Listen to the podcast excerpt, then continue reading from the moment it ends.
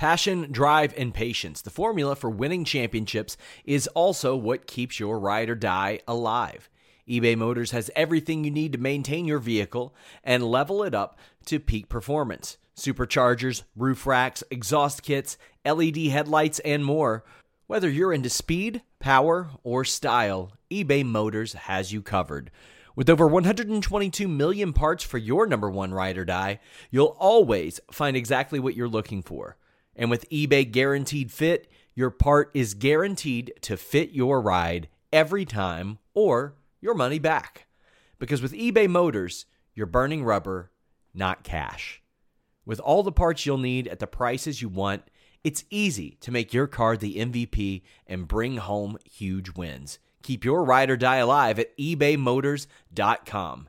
Eligible items only, exclusions apply.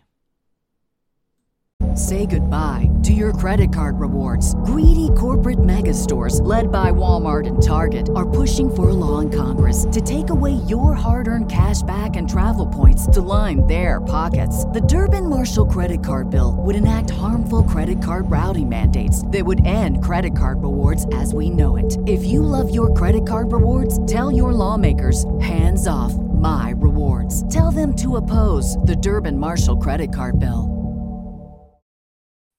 What's up, you guys? Sean Ross, that managing editor, Fightful.com, FightfulWrestling.com. Head over there, check out your wrestling news, photos, videos, podcasts, exclusive interviews, including several with people that are on this show. We talked to virtually the entire Ring of Honor roster at this point. Uh, check it out. If you've never tried it before, give it a shot. I know moving to a new wrestling website can be a bit of an adjustment, a bit of a change. But we also have, in addition to our Raw, SmackDown, post pay per view shows like this, we have FightfulSelect.com, which is a bit of a bonus feature. It is our subscription service where every Friday I review Ring of Honor, uh, being the Elite, Impact, Lucha Underground, a lot of things that many re- wrestling websites do not cover via podcast. Check that out on the Weekender podcast. We post free episodes here and there to give you all a preview on Fightful.com. So check out FightfulSelect.com. See if there's something you might like there. It starts at only $5.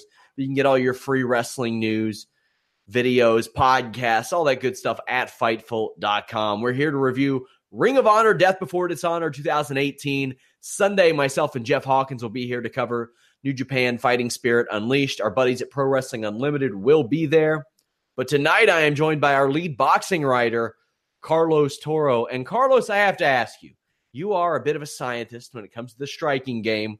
What does spitting on your hand before you chop somebody add? Well, Sean, all it does, it you know, it maybe doesn't really do anything to actually hurt your opponent, but it kind of makes, but it kind of feels good. It like gives you an extra Oh, oomph come on on. Somebody An said oomph on it. somebody said it, it hurts way more, and I was like, No, it doesn't. yeah, it does not. I was like, it, it- if anything, it's less because you don't have as much friction. Like it's no, but but but but when you're hit with spit, you're you're you're disgusted by it. yeah, you're repulsed by disgusted. it. So I remember somebody was like, "Oh my gosh, are you going to grow up?" When I was training, are you going to grow your beard out? That way, it cushions the blow and you get hit. And I'm sitting there thinking, I'm like, you know what? It hurts significantly more with a beard because when I sweat, the punches don't slide off as much. It doesn't work like that. It doesn't work like that, my guys. No, I but funny enough, I've had like professional boxers uh argue that their opponent should shave off like their massive beard. I've seen guys with like almost James Harden levels of beards. They like Yeah. and go and right before days before the fight, they would just go to the commission and say like, "Shave, have him shave his beard. I, I can't punch him as hard." I remember when somebody had Roy Nelson do that because it stank like ass. But other than that, you know. But hey, Ring of Honor, Death Before Dishonor. We've had uh, several interviews. I interviewed uh, Christopher Daniels. Stories up on the site. Check it out. Leave us a thumbs up, subscribe, all that good stuff. You know the jam. We are on podcast platforms everywhere iHeartRadio, Spotify, Google Play, everywhere. You all can check us out on iTunes. Leave us a nice review. That stuff really helps. But this show started off with Kenny King against Jushin Thunder Liger. Now, Las Vegas, they were in the Orleans Arena, which held more than Sam's Town Live.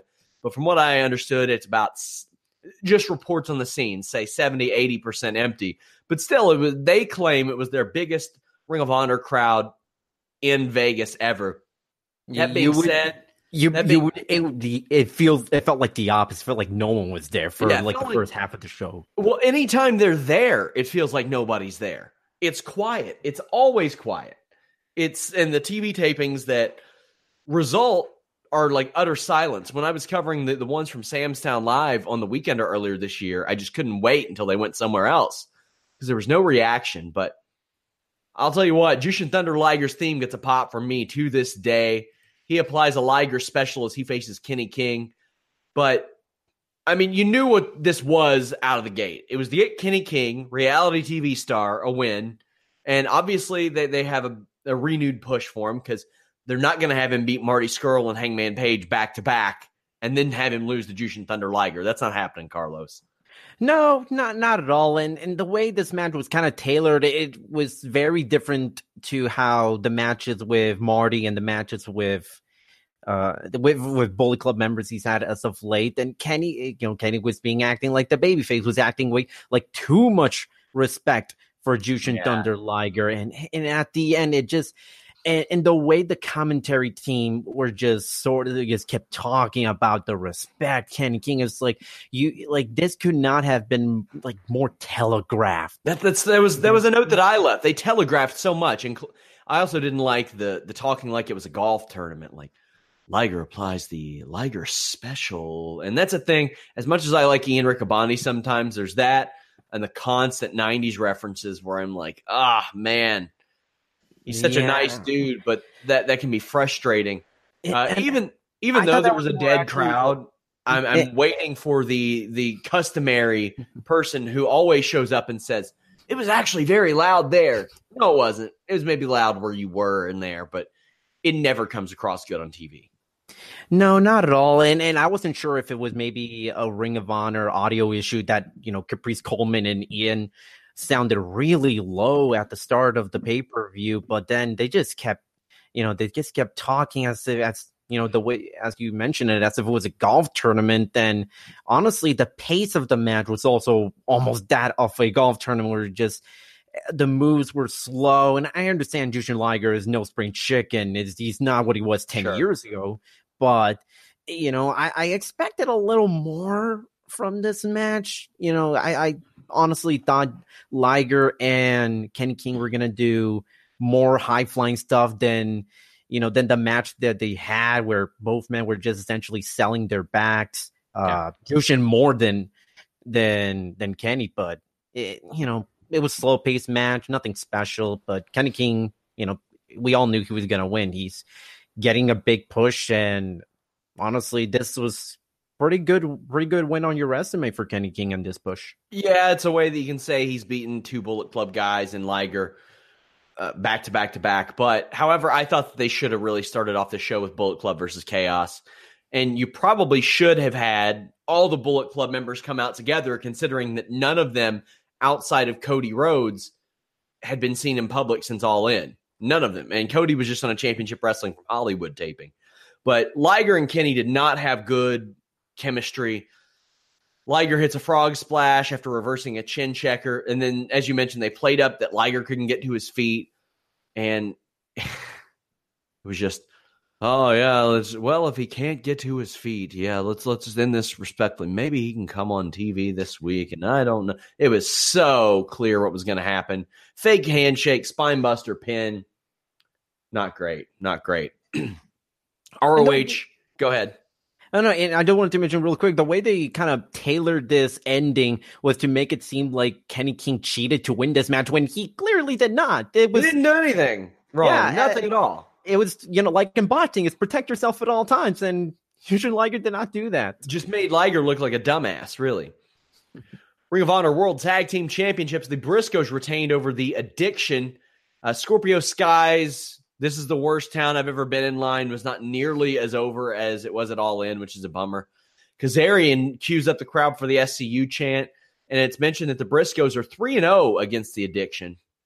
Uh, I noticed Kazarian was falling down an awful lot in this match. Like he he stumbled around a lot, but he and Daniel still hit their offense 100 miles an hour.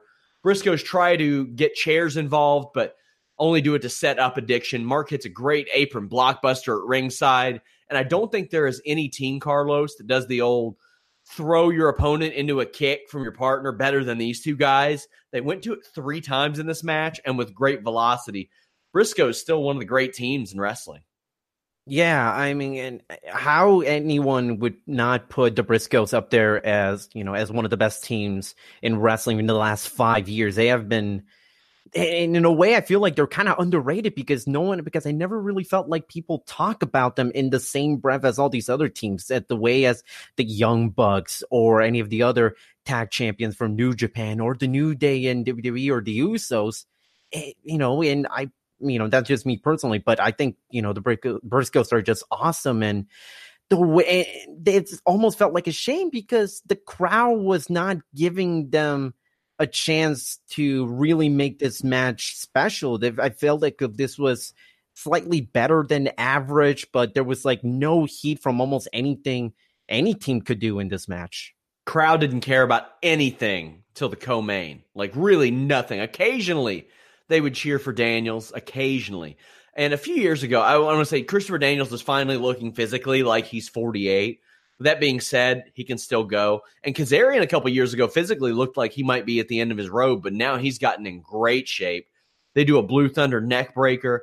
Daniels does a somersault senton over the ropes on Mark while uh, Kazarian yanks Jay over with a slingshot cutter. And this offense was sparked by this great uh, short arm stomp from Daniels on the second rope.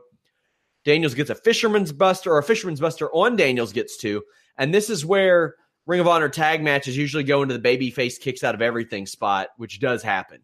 Kazarian is knocked out of action. Daniels escapes the Doomsday device, but Mark Briscoe is late to break it up. And yeah. or it was Jay Briscoe rather. And the crowd let them have it. That, that was a three count.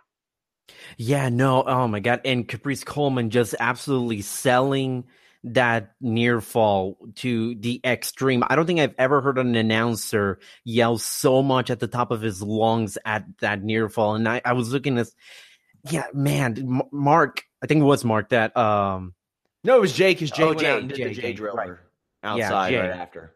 Um, who was really late on that, and and I thought, wait, you know, I thought this was gonna be the ending. We're gonna see a really crazy ending, but you know, it just it went in, as you mentioned, a baby face mode where they just kick out of everything. And I thought, in a way, that kind of made the Briscoes look a little weak because they just kept hitting everything to Daniels, and he just was able to kick out of everything until the very end, which I don't know. I thought eh, them struggling to put away Daniels when it was the two on one situation, eh, and I and the and the fact that Scorpio Sky just came in and just did nothing. He just was just there to look after Kazarian, and he didn't really did anything to help Daniels in a, to win the match. Yeah, I thought it was weird to leave him off the show, but we'll talk about that maybe later. I mean, they could have put him against Gresham or somebody, but Daniels kicks out of a Jay driller on the floor right out of this this like none of the end of this match made sense. None of it. Jay Briscoe's late to break up the pin. Then Jay Briscoe does a Jay driller on the floor and Daniels kicks out. Keep in mind, nobody kicked out of this move for years. And in the past year, I think three or four people have kicked out of it, only to be pinned 30 seconds later. Because Jade picks him right back up and does it again. And this match landed low for me because it was so many standard tropes. Why even kick out of the one on the floor if you're just going to do another one to him? That doesn't make any sense to me it falls into that WWE spot where, you know, it, the more you do your finishers, the weaker it looks. But their justification is that, hey, if eh, eh, every time we hit a finisher, it's, you know, the built anticipation to the next one. And it really doesn't. All it does, it just makes the finishers look weak. And honestly, this match was the the first of several matches where the ending just looked weird or the, oh, yeah. the finishes were just fluky or whatever. I don't know what was up with the with the finishes on this pay per view, but it severely hurt a lot of the matches here. Let's talk about another one. Sumi Sakai defended the Ring of Honor Women of Honor World Championship against Tenille Dashwood, formerly known as Emma. Now, many, myself included, thought Emma should have been the right or should have been the person who won the championship to begin with. Either Agreed. her or Deonna Purrazzo. Probably good that Deonna wasn't, considering the way that things went with her. However, this match this match was a little bit sloppy, but fights can be sloppy. And up to this point, I thought it was the best match of the night. It didn't hold up that way, but Sumi Sakai is really aggressive early on. Tenille dropped toe hold Sakai before connecting with the taste of Tenille, which used to be known as the Emma sandwich. The kick out here left a lot to be desired. My only qualm with Tenille's work is like when she's throwing strikes, sometimes her head will be all the way up here and she goes like that. I don't get it. It's not just not how you do it, not how anybody I've ever seen does it. But hey, minor qualm. That's really it. She bumps her ass off on a missile drop kick from Sakai, though. Sakai does a big high crossbody to the outside. They get on the same page, uh, or get off of the same page rather, but Tenille cracks Sumi with a big punch. And uh, Tenille was wrestling in a t shirt and heavily bandaged up, looking like she was about to wrestle at Cage of Death for CZW. she uh, lands a Deathlock surfboard and a mare stump for two. A Sakai Hurricane Rana ends up likewise. Tenille's able to kick out of a fisherman's neck breaker, a running knee, and a smash mouth, which usually finishes everybody for Sakai, but they're like, did she get all of it? The reality is she did. It just was taken a little bit different, but they made it sound like Sakai didn't hit her finish very well. It was fine. Uh, Emma or Tenille rather fights out of an armbar, hits a couple of really nice stiff kicks and a double underhook suplex into the corner. She follows up with a tarantula, then power bombs Sakai on the rebound. There is a terrible looking German suplex from Tenille, and the two end up trading strikes in the ring. Tenille catches Sakai with a power bomb, but is put in an armbar. And I'm not sure how you pass out in an armbar, Carlos, but Tenille did. And keep in mind, this was a beautiful armbar by Sakai, besides the fact that she pinned herself. Uh, her shoulders were on the mat. But Carlos, uh, Tenille passed out from a joint lock.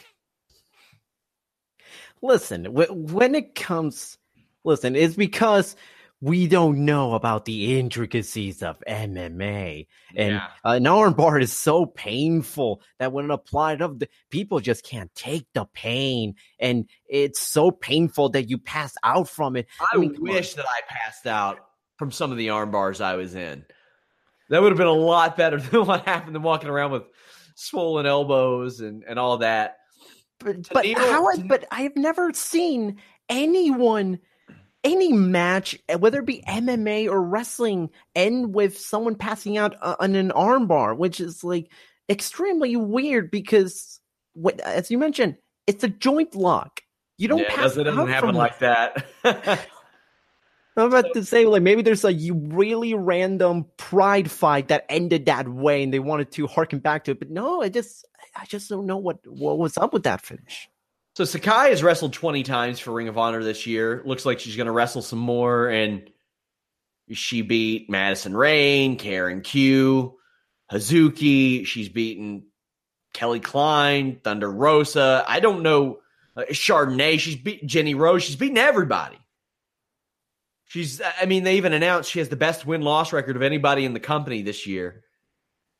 And the thing is, it seemed originally like her at 46, she was given the title as a bit of a, a tribute because she was around uh, for some of Ring of Honor's first shows. It, it's time to pass on that. And honestly, this division is not in great shape. The match was okay, it had its sloppy spots, but Tenille's there. Tenille can be your champion. You're paying the woman. I don't know why, for one, they're not getting a whole, uh, maybe they have, but if I'm Ring of Honor, I'm trying to bring in Mercedes Martinez, Chelsea Green, Britt Baker, Jordynne Grace. For the love of God, they got Jordynne Grace's boyfriend on the roster. I'm trying to bring in uh, Ivelisse. I'm trying to work out something where Tessa Blanchard gets to come in because the all due respect to some of the people they have, the Stella Grays and the Mandy Leones of the world aren't getting it done. You can't run a division based on Kelly Klein, Sumi Sakai, Bonesaw Brooks, who doesn't even get any play, and Tenille Dashwood. You can't run a division based on that.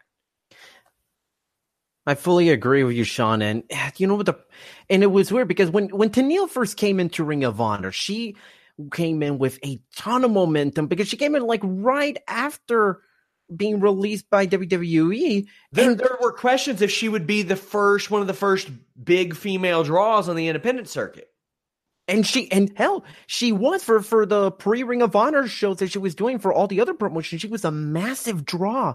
And now she lost to sumi sakai in the inaugural tournament semifinal. Now she loses to sumi uh, sakai here. Now like it feels like all the momentum that she's had like a little less than a year ago is just almost completely gone especially with what happened backstage later on in the show and maybe that's the way they're setting it up because a lot of people do like Tenille. So maybe they're trying to set it up like Tenille is can't win the big one, whatever it may be. Because I don't know that she she's not losing a lot of singles matches. She also has wins over Kelly Klein, Thunder Rosa, Karen Q. She's got some good wins, but I, I don't know. I feel felt like she should have been the pillar they built around, especially considering the supporting cast that they have for her, which a lot of them are ROH dojo people who are like Stella Gray is not ready to be on their TV and is all the time.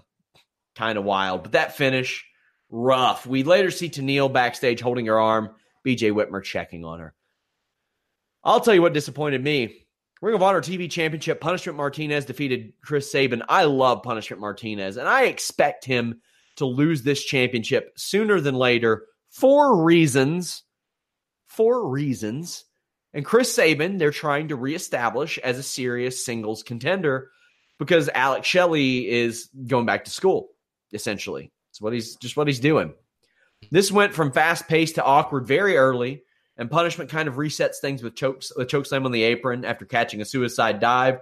There's some back and forth strikes, a ref bump. Punishment tries to introduce a chair but gets DDT'd on it for two. Then Martinez hits a psycho driver into the buckle, then a regular one, a curb stomp, and his choke slam for the win. That's it. Yeah.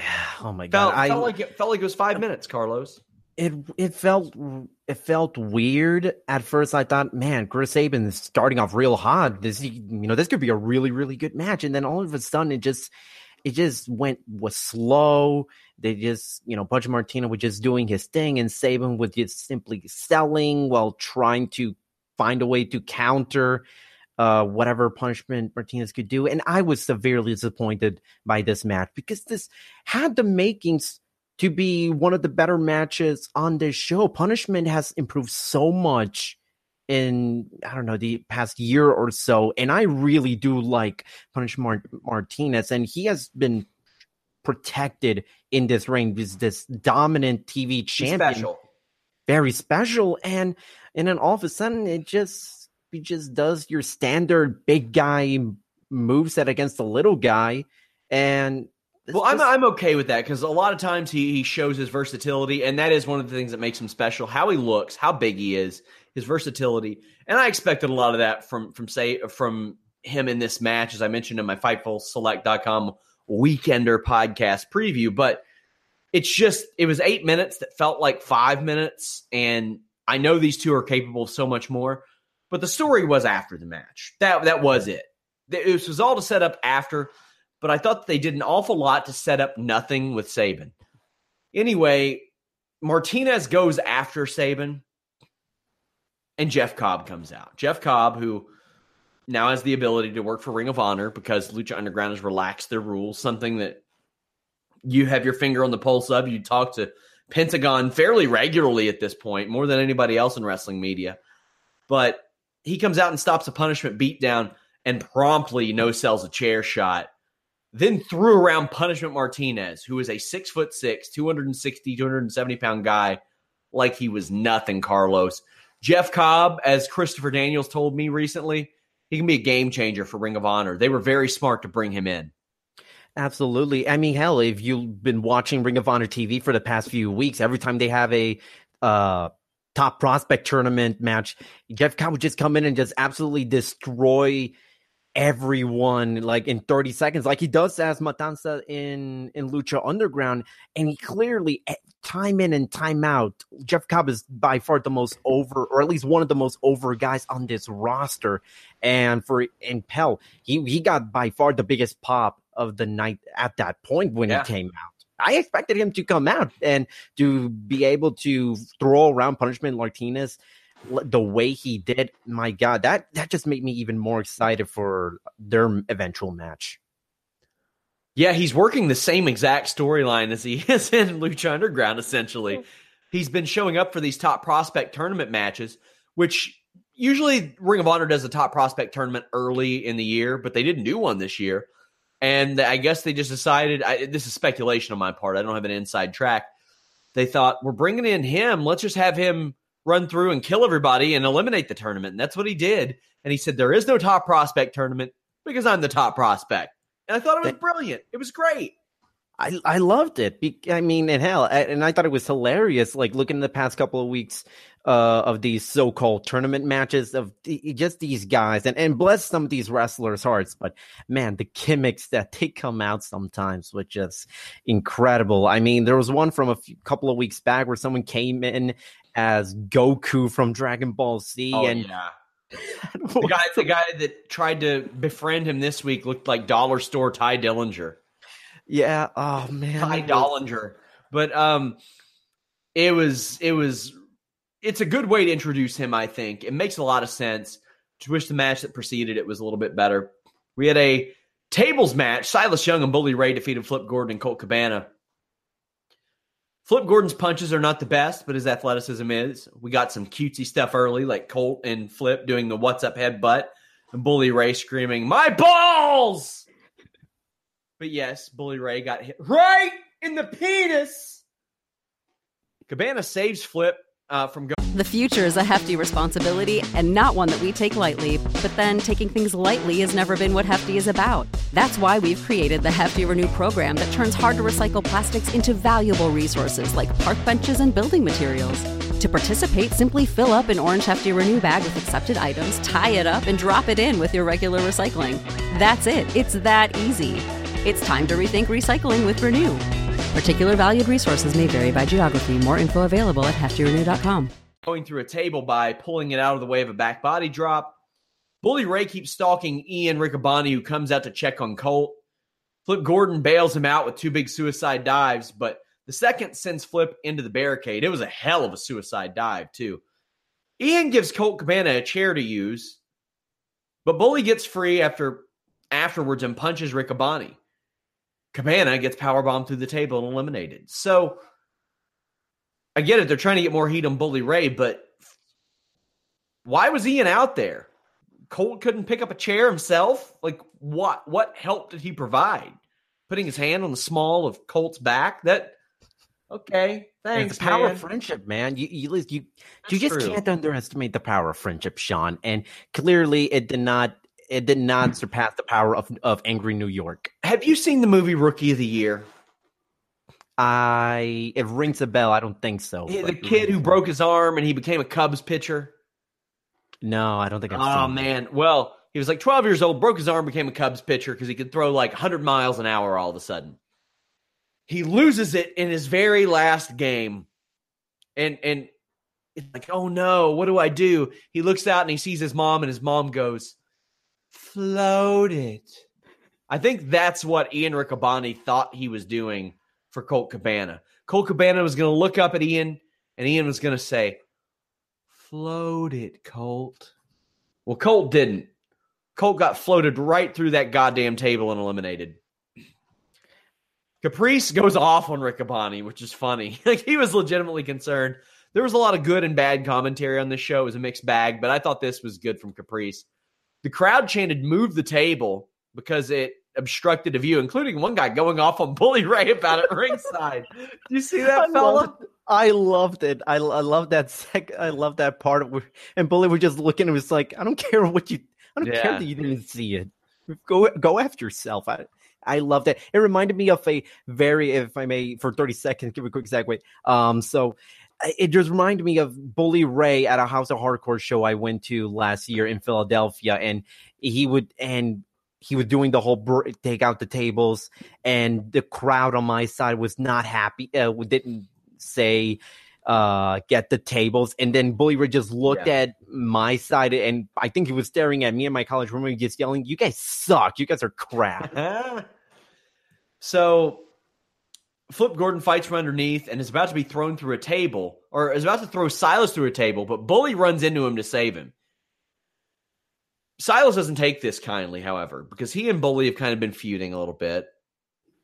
And they end up doing this great spot where they whip Flip into the table, but he runs up it and flips off. There are so many things that Flip doesn't do right, or I don't want to say doesn't do right, doesn't do to my liking.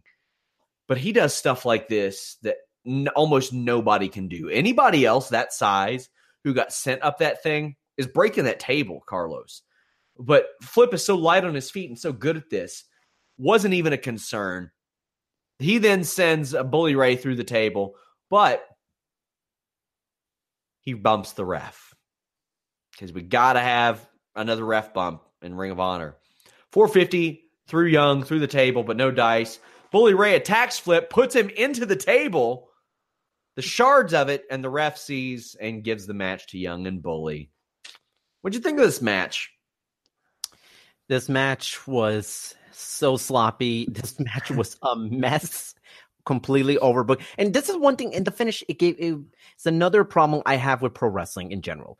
Is that we live in 2018 where there are a million cameras everywhere, and we look at and you see instant replay being used in sports all over the world. Like imagine, imagine an NBA game ending with a buzzer beater but the ref for some reason was blinded for whatever reason and he didn't see the shot go off so he waved it off My dude, he- they are owned by a broadcast company they are literally owned by a company that exists to broadcast things but they can't check the replay i i guess sure Bully attacks Flip with the chain. I thought we were getting a save here, but Bully Ray gets some good heat in Ring of Honor. He is a good character. He plays off of off of reality, and and I like that. The, the but, promo he had before the match was absolutely fantastic. Mm-hmm. He is he is perfect for Ring of Honor. He really, really is at this stage of his career. He does things uh, really good. I liked uh, this week on ROH TV when Gresham out wrestled him and slapped him in the head. Gresham being like five foot three worked so, so well. Guys, reminder Fighting Spirit Unleashed post show Sunday night, but we have a Bellator 206 post show Saturday night. That is a hell of a card, even if you're a casual MMA fan. Rory MacDonald, Gegard Mousasi super fight. You got Rory MacDonald, Bellator welterweight champion, taking on Gegard Mousasi, Bellator middleweight champion, who, quite frankly, has also found great success at light heavyweight and heavyweight as well. Co-main event, how about Rampage Jackson versus Wanderlei Silva 4? Then you have Koreshkov Lima underneath. You got Aaron Pico on that show. Can't wait. James Lynch will join me. And of course, we have our Raw and SmackDown post shows. Check us out, Fightful.com. Well, this this uh, match finally got the crowd into it. Only a seven match show, though, Carlos. So when you have a seven match show, it does surprise me a little bit that you jam all these guys into one match. Also, no Scorpio Sky, no Jonathan Gresham in the ring at least. So I was I was surprised only seven matches, but you you do have to run TV tapings as well. But let's talk about this one. Bullet Club, Young Bucks, Cody, Hangman Page, and Marty Scurll defeated the Chaos combo of Rocky Romero, Kazuchika Okada, Tomohiro Ishii, and the Best Friends. First off, Riccaboni and Caprice Coleman had to kill time while they cleaned up the ring, Carlos. Oh my god. And the way that they just um Ian Riccaboni had to just keep exasperating, just make sure I get as much time as possible for the ring crew to just clean everything. Yeah. Until the camera just gave up and just shot 10 seconds of the guy cleaning up the ring. Yeah. Yeah, it was pretty funny. So I thought the right move would have been to have the Bullet Club all come out together. Like I said, outside of Cody showing up at Championship Wrestling in Hollywood to do a promo for the NWA 70th. By the way, we have an NWA 70th post show coming up after that show. I think it uh, more than deserves it based on the, the great work Dave Lagana's done. But first public, none of these guys have wrestled in a month. That's unreal. Like none none of them have wrestled since All In and they deserved some time off. So good for them. But I would have loved to have seen them come out and get get a big ovation because one by one it didn't get type that I that I thought it would. Scurll's was good. Page gets a smattering. Cody's is nice. Young Bucks are okay. But Page and Ishii slug it out early on.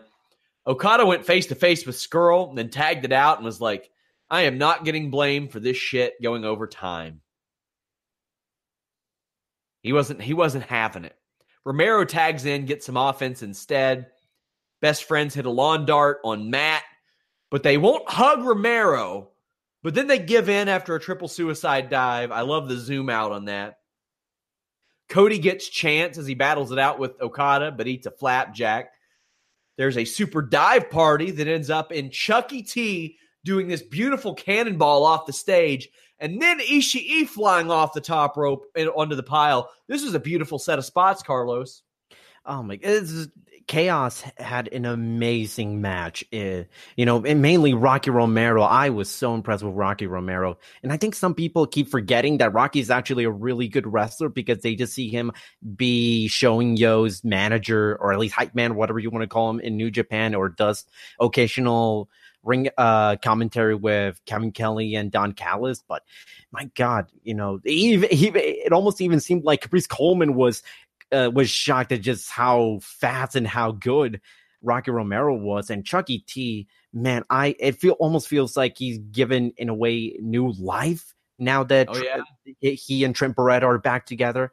And my God, it, I am so excited for what Chucky T and Trent Beretta could do. Maybe challenge for the tag titles uh, soon. I think they're next. I, they, I think they should be next. Yeah. Based on, I, oh, did you see the unbelievable ass whipping those two uncorked on the boys last week? Oh my God, I loved it. So you can tell that they don't get the opportunity to face really, really tiny guys often.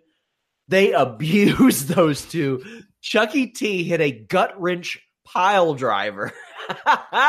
he spun that little son of a bitch around like a clock, Carlos. It was fantastic. I loved it. And Ring of Honor for a little while, for a couple months, I was like, man, this roster, it's getting depleted. I don't know who they can bring in. I know they wanted to bring in Matt Riddle. Didn't work, but they got guys like Chucky T. I don't know if Chucky T's getting NXT offers anytime soon, but he fits in Ring of Honor and does what he brings something that they can't get elsewhere. He's serious, but he's funny. He can wrestle, but he's he's not like he's just different, and that's something that Ring of Honor needs. They need different.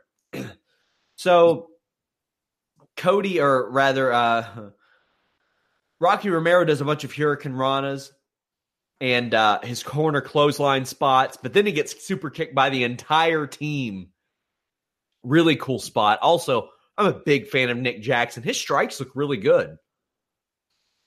Yeah, and honestly, one thing, and honest, it honestly feels really refreshing seeing Nick Jackson whenever he throws strikes because, my God, especially the striking that we saw earlier in the pay per view, it felt like a breath oh, of yeah. fresh air. And really, I, I don't think Nick Jackson gets enough credit for uh, for as being a singles wrestler, even though he almost never does singles wrestling. But whenever he's he's wrestling, he you can tell that he's really improved over the years. And one thing that I personally, as a guy who loves MMA and boxing, uh, I appreciate Nick Jackson's commitment to making the strikes look very realistic because hell, in wrestling or in anything, hell, if you throw a punch, it's supposed to hurt. It's supposed to yeah. do damage instead of you doing 20 punches all in a row and they do the equivalent of half a punch that's a thing that that a lot of my trainers always extended to me. They're like, if you waste your strikes and you punch somebody over and over again, and they're not marked up, and they're not swollen up, and they're not cut up, how bad does that make your punches look? Make your strikes mean something. Less so I, I, wish more wrestlers would do that. So the thing is with Nick Jackson is he'll throw a lot. He won't necessarily land a lot though, but he'll throw beautiful head kicks, spin kicks, back elbows, and miss them, and then land one strike and it doesn't make his strikes look bad as a result. He'll he'll land like an open backhand, really really good stuff. I would love to see Nick or Matt Jackson challenge for the ROH title uh, solo, like Hawk and Animal used to do way back in the day. Uh, not to compare them to the Legion of Doom, but they are at that level in Ring of Honor. so, inverted infrared from Matt, disaster kick from Cody, double super kick from the Bucks. The hits keep coming. Okada reverses a Meltzer driver into one of his own with Chucky T. He eats a Cross Rhodes, but lands a rainmaker. Matt accidentally super kicks Scurll. Then Matt is sent into Nick on the apron, which leads to Nick getting pile drived on the apron by Trent. But Scurll suplexes into a chicken wing, gets the win. This was a very fun match, Carlos. Yeah, and it really and listen, the crowd, you could tell that most of the crowd was just there to see the Bullet Club face against Chaos. And, and listen, there's nothing wrong with that, but you know, the rest of the pay-per-view kind of suffered a little bit because the crowd was just simply there for this match. But when this match came, my God, the crowd exploded when Okada came in. Everybody was excited, and the action was extremely fast paced, and I loved it. And it never felt like everyone was going too fast. I think that's one thing that uh, that also should be mentioned that the action was fast paced, but you could never felt like you were being overwhelmed. Yeah, I'm with you. I like this match. It was it was just good stuff, man. It was a fun, fast paced battle, and it just it just worked. Where it was, it worked. During this match, Nick Aldis, who was on commentary, announces that he versus Cody at NWA NWA 70th anniversary will be two out of three falls for the title. Cody confirms that afterwards. Good stuff from both of them. Nick Aldis will be at the ROH tapings this weekend as well. Somebody asked me uh, or insinuated that I was going to be covering Super Showdown live hours later. I'm not. I'm covering it live. I will be up at 5 a.m. and I will do a live post show with Mr. Warren Hayes, guys, just so you all know. So tune in. Ring of Honor World Championship. Jay Lethal defeated Will Ospreay to retain the title. I thought this was match of the night. They did go back to the call it like a golf tournament. If it's too loud, we might distract them thing, but this was good. It started off fast paced. Both guys go for their finish but get reversed. And the most important thing, Carlos, the crowd got going for this match. It did. It did. And I at some point I was a little bit uh scared for this match because they were following up the Bullet Club and Chaos match. Exactly. But and, and at the and at first it kind of felt like the crowd was still recovering a little bit, but I'm glad they gave them time. I'm glad that they just kept incorporating different elements into the match. They spent the time just Jay Lethal just chopping away at Ospreay, and Ospreay was just taking it. It felt like a very different Ospreay because some people would just were think that this was going to be all action. No, at times the the action was slow, but it felt meaningful because it, the, even the commentary was saying that um that this was a bigger, more physical, more physically uh improved uh, Will Ospreay, and and you know the the spots where Jay where Ospreay was just in the corner, just telling uh, Jay to just keep chopping away at him. I thought that was just beautiful stuff and really good storytelling because he didn't just want to prove that he's a better wrestler, but he wanted to show that he's a tougher wrestler. Yeah, he's gained muscle. That was a big story. This and that Lethal, when he slowed it down, could take control. But Ospreay no selling the chops. At first, I was like, eh. Then, as it went on, I was like, this is good stuff because he started to sell them more and more and more. Started to realize that he he got up creek without a paddle. I love that Ian Riccaboni explained why a ladder was under the ring. He said that's so we can set up our lighting rigs. It's so we can set up a lot of stuff. And I don't think either of these men are electricians, which uh, I thought was funny. Lethal countered a space flying tiger drop with a big chop, but then super kicks Bobby Cruise, who's holding the title. Check out our interview with Bobby Cruise, youtube.com slash Fightful. It's on there, Fightful.com, keyword Bobby Cruise. And he throws the title up in the air, and Ospreay caught it. Beautiful spot. Ospreay teased hitting him with the title, but doesn't do it. Instead, he sends Lethal into the guardrail before uh, having the favor returned. Match was cooking at this point, Carlos. I hope I haven't accidentally called you Alex. I'm so used to calling saying Alex, Alex, Alex. No, but, I don't think I don't think I've no, I don't think I've, I've noticed that. So, so you're a good shot. So Ospreay sends Lethal into the ladder with the sunset flip power bomb. I don't know how that's not a DQ, but whatever. We'll rock with it. Doesn't make any damn sense. But the crowd was into this. And that was the main thing I was concerned about. Lethal injection is countered by a wraparound kick. Another huge kick and an OsCutter land, but Lethal kicks out. Ospreay goes crazy with stomps, but Lethal hits a super tiger bomb and Lethal injection for the win. This was a blast to watch. Man, I just absolutely love this match. It, and I'm glad it was given all the time in the world to do what it needed to do. And you know, Jay, especially towards the end when they were trying to counter the Cutter with the lethal injection, uh, it just showed just how even this match really was. And and going back to the whole escalator, you know, with the whole ladder thing, I, I remember someone replied to your tweet about uh about you saying how you appreciated Ian Riccaboni mentioning that, and could you? And I think it was someone responding by saying. Could you imagine if they had broken that ladder? Uh, that ladder, what would they? What would they do to take down the set? Oh man, but this was a really fantastic match. That's a very good point. And after the match, the Kingdom come out and attack. They also beat up Gresham. And Matt Taven has a purple championship belt. He says that he is the real world champion. And that doesn't make any sense. I mean, Ring of Honor want Kingdom to be over real bad. They try it all the time all the time. You know what's also weird that they for the last couple of weeks or so, I I, I don't remember if they had this on TV, but I know on their YouTube channel they were still uh, doing promos on how they were screwed out of the six man tag titles, and I thought for a second they were going to come out after the Bullet Club Chaos match to just keep uh, to just reignite that feud, but for just some reason they just do this. That there's no point I, I get it. I get it. Ring of Honor loves Kingdom, but there's no point in bringing these guys out for this program and the whole title belt thing. I, I just didn't get it. I, I suppose because it, it's purple and it's um and people associate purple with royalty, kingdom. It is the the biggest stretch possible, but who knows what RH is thinking these days? So another weird ending to a pay per view that didn't need it this kind of ending? Like Matt Taven has delivered several times over the last year, and I don't doubt that he could fit here. And he's a star in Mexico. Like he does some great work for CMLL. But the thing is, some of the storylines they've had him involved in, like when they have him and the kingdom come out and say, There's a kingdom conspiracy against us.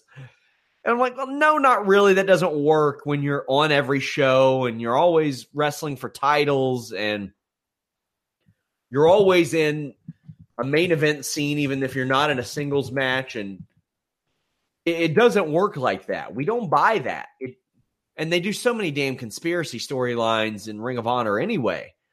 And they do so many, it just happens all the time. It doesn't work. It just doesn't work. Do I believe that Matt Taven can work? I do. Uh, for a while, it seemed like he was dressing up as a different wrestler every few months. Like he would look like somebody else, some other wrestler all the time. Not the case now. He lost his hair in Mexico. So he's got his own thing. And he is a very talented guy. It's just very clear, despite that. It, I hate to, to, to draw the comparison to Roman Reigns, but Roman Reigns, very talented guy, but it's very clear how badly WWE wants him to be a certain thing. It's very clear how much Ring of Honor wants Matt Taven to be a certain thing. I'm not sure he's what they want him to be, but I don't doubt that he can be something else that can be as good as what they want him to be. It's it's kind of confusing, it's kind of wild, but he's a good guy to have on the roster. It's just weird the way they push it, and I figured it would go a different direction. But we'll see how it plays out. But uh, your your thoughts on Kingdom getting involved at the end of the show? You know, I wasn't a big fan of it. I was just as confused as everyone else. I mean, I I, I kind of get you know why Taven is out there. I get they need a heel to be Jay Lethal's next opponent, but I mean, I don't know what if that's the case. I don't know what you're doing with Kenny King because you know, I thought that they were pushing Kenny King to be Jay Lethal's next opponent. Maybe they will for just maybe a TV taping and that's it. But in reality, you hit the nail on the head, Sean. I mean, Kingdom is just so entrenched in everything. It just, and they just keep complaining and just keep talking about conspiracies. It just makes them not feel menacing, but just makes them feel like that whiny kid in, in the classroom that always complains about not getting everything his way or just arguing semantics about just every minute detail and it just comes across as just annoying and it, draws the wrong kind of heat in my opinion. I mean maybe maybe that's the kind of heat they want off of it. Maybe that's what they're going for. I don't know but i don't know if lethal versus taven at final battle is the way i would go. I, I can tell you it's not. I is lethal for kenny king. Ah I, I, wouldn't want that either. Man i would well what would you stick. I would prefer King. that evil over the other. I'd stick Kenny King and Taven in a corner together, but man, I don't think Kenny King's another guy they want to get over real bad. But I don't know, man. I would. Whew, I don't know where I would go besides Taven, but I, I mean, before that, sure, Taven's more than credible as a Ring of Honor title contender, and I don't doubt that he'll have a, a title run eventually, and I'd be okay with that too. But we'll see how it goes. Guys, remember Raw, SmackDown, pay per views. We're here for all of them. We have that Fightful MMA podcast on Tuesdays at 2 p.m. Eastern. MMA Insider Showdown Joe and James Lynch. Wednesdays, 3 p.m. Eastern. To listen, your boy, myself, Fightful.com founder and very successful businessman Jimmy Van, give you a unique look at things. And FightfulSelect.com. Go there and just glance at what we have to offer. We have some nice bonus stuff for you. Carlos, tell the people where they can follow you on social media. You can follow me at Carlos Toro 360. Uh, that's Toro T O R O. Yes, it is the Spanish word for the uh, for bull. Uh, which you know, I'm surprised not that many people in the United States have actually made that joke because over here in Puerto Rico, my God, I heard I nonstop, eh? Oh, nonstop, non nonstop. You all can follow me at Sean Ross Sapp. You can follow us at Fightful Online. Guys, again, try to apologize to you after every podcast uh, this week. I am under the weather, but uh, thank you all for sticking with me. Hoping to get over that soon. It's been a rough week, but leave us a thumbs up, subscribe. Most importantly, just tell people you like the show. Let people know what you liked about the show. Word of mouth is very important to a young, growing independent wrestling website. So thank you all very much. Until next time, we are out.